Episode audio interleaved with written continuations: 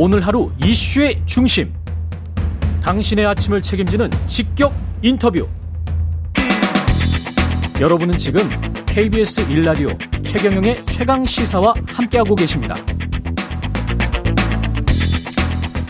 네, 여야가 1박 2일 동안 일종의 단 단합대회를 그제와 어제까지 진행을 했고 모두 마무리가 됐습니다. 먼저 국민의힘 연찬의 소식부터 들어보겠습니다.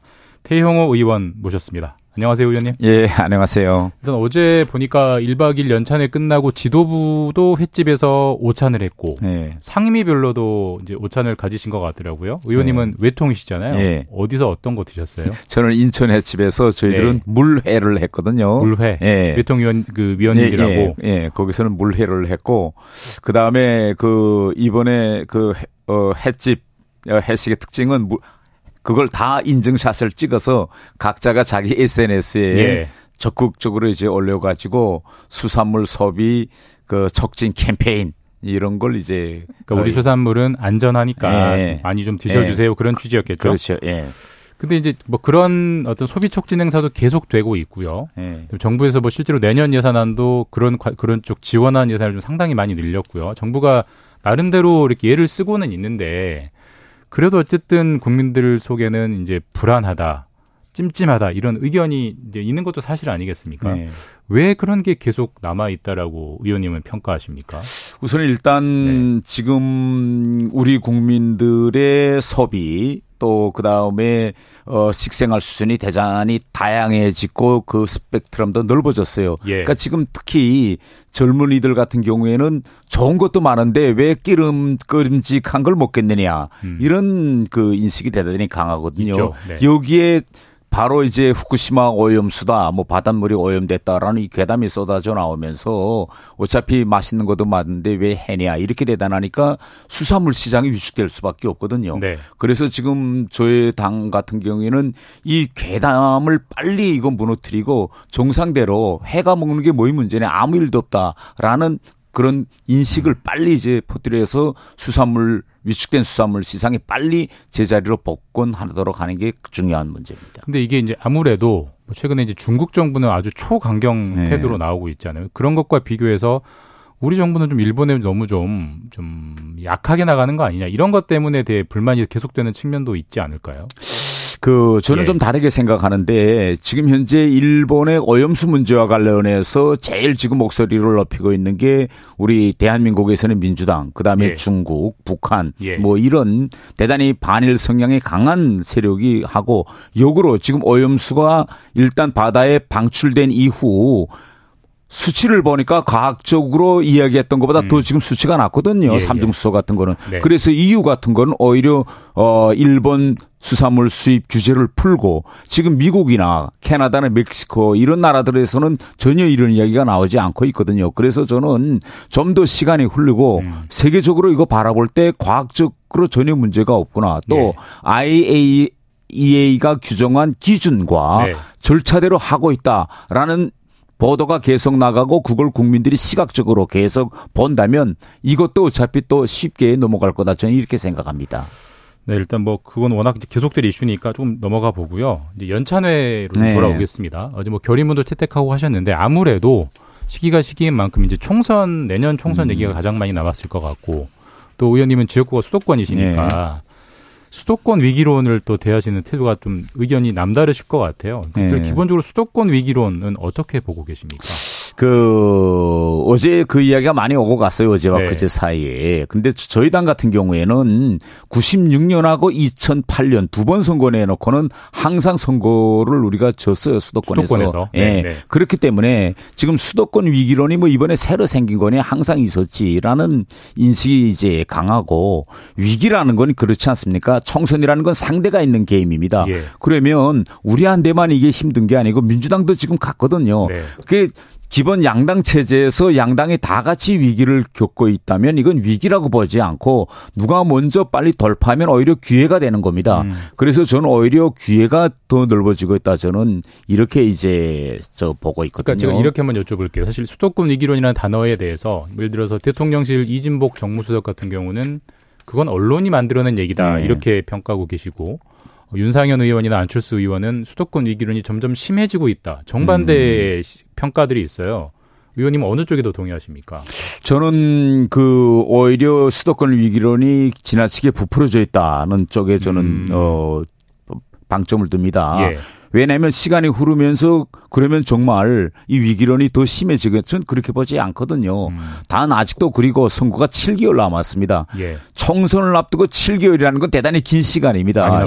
대단히 네. 많은 변수가 생기고 있는데 이 시점부터 먼저 위기론을 자꾸 이야기하면 저도 모르는 사이에 당원들과 국민들 속에 우리 당을 지지하는 지지층의 패배 의식이 자리 잡게 됩니다. 예. 그래서 지금 아직 7개월 남았는데 이 시점에서 먼저 위기다 위기다라는 말을 할 필요가 있을까? 저는 이거 불필요한 말을 너무 우리가 음. 자주 강조한다. 저는 이렇게 보고 있습니다.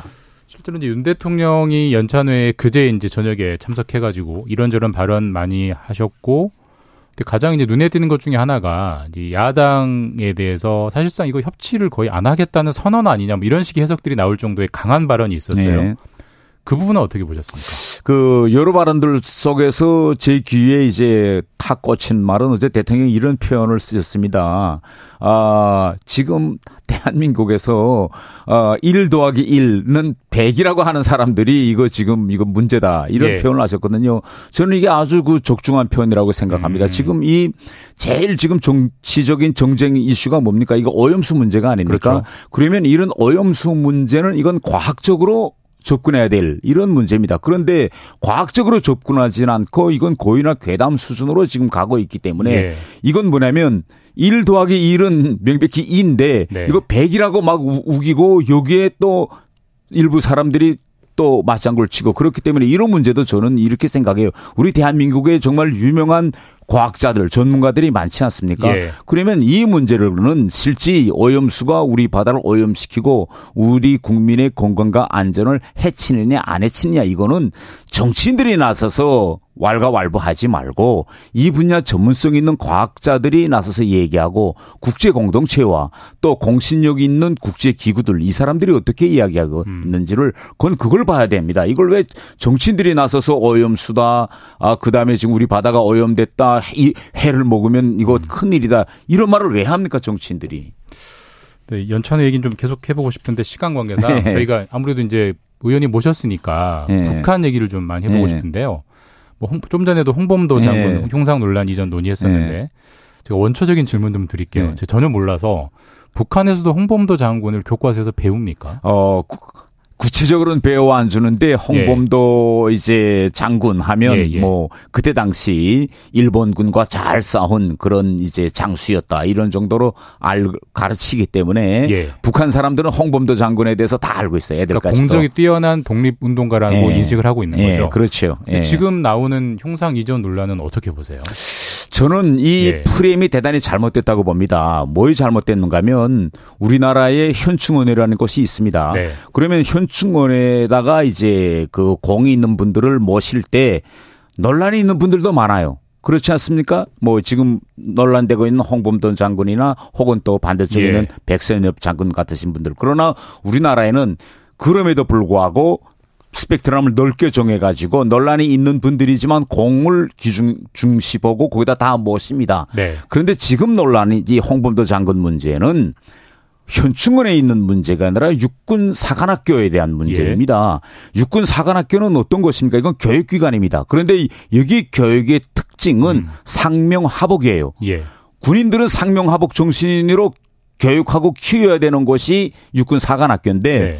거기에 논란이 되고 있는 인물 흉상을 뭐 거기다 모시는 게 맞느냐 맞느냐 이 문제죠. 홍범도 장군의 공을 깎아내리는 것이 아니라 저희가 논란이라는 게 어떤 그 자유시 참변 그렇죠. 예. 예. 그리고 두 가지입니다. 하나는 자유시 참변 문제와 홍범도 장군의 그 이후에 행적에 관한 문제인데 예.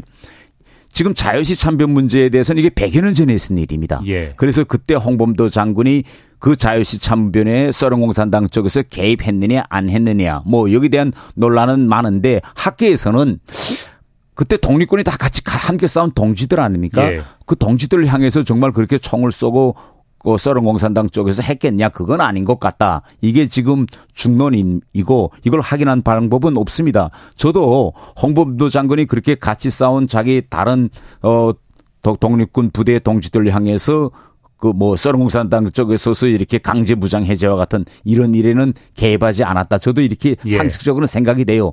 그런데 지금 문제는 뭐냐면 그 이후에 홍범도 장군의 행적입니다. 그러니까 역사적으로 증명된 게 있습니다. 자유시 참변에서 포로로 잡힌 우리 독립군, 독립군에 대한 재판이라든가 그 이후에 그와 관련돼서 홍범도 장군이 우리 조선인 부대 대표로 코민테른 국제회에 가서 레닌을 만났다든가 이런 그 이후의 행적은 이건 예. 역사적으로 증명된 겁니다. 근데 이제 그거 관련해서 예. 윤석열 대통령이 최근에 어제 어제 민주평통에서도 그랬고요. 예. 공산 전체주의와 관련된 비판을 계속 연이어 하고 있잖아요. 예. 그런 것과 관련된 저 총상 저 이전 논란 아닐까요?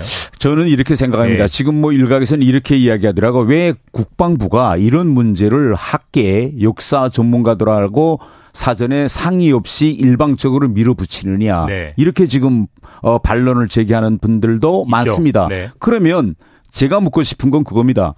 육군 사관학교 교육기관인데 군대 교육기관인데 여기에 논란이 있을 수 있는 홍범도 장군의 흉상을 모실 때 네. 그때 문재인 정부 때죠. 네. 그때는 왜 이 문제를 공론화 안 했냐? 그때는 공론화 안 하고 학 학교 내에서도 반대하는 사람이 있었지만 밀어붙였다는 거 아닙니까? 예, 예. 그래서 했다는 거 예. 했거든요.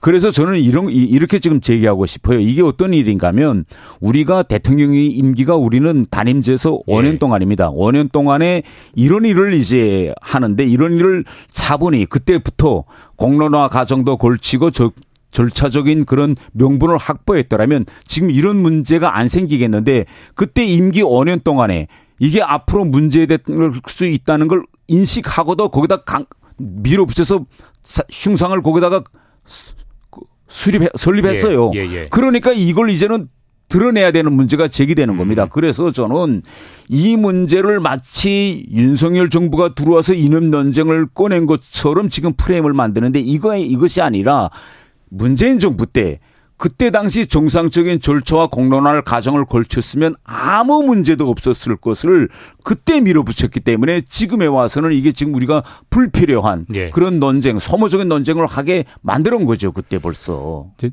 의원님 한 30초 남았는데요. 예. 제가 이거 짧게 한번 여쭤보고 예. 넘어갈게요. 사실 이제 김정은 위원장이 음. 해군절 행사에 김주의 딸 김주의 예. 양을 데리고 왔더라고요. 또 한동안 안 보이다 또 보이는데 이게 또 후계자 뭐 이런 의미가 아, 있는 건가요? 근데 어저께 예. 그 나온 해군사령부 이 모습은 지난 시기 김주의 등장 모습과는 완전히 판이 다른 겁니다. 의미를 둔 거다. 네. 왜냐하면 아. 지난 시기에는 아버지를 따라다니는 딸.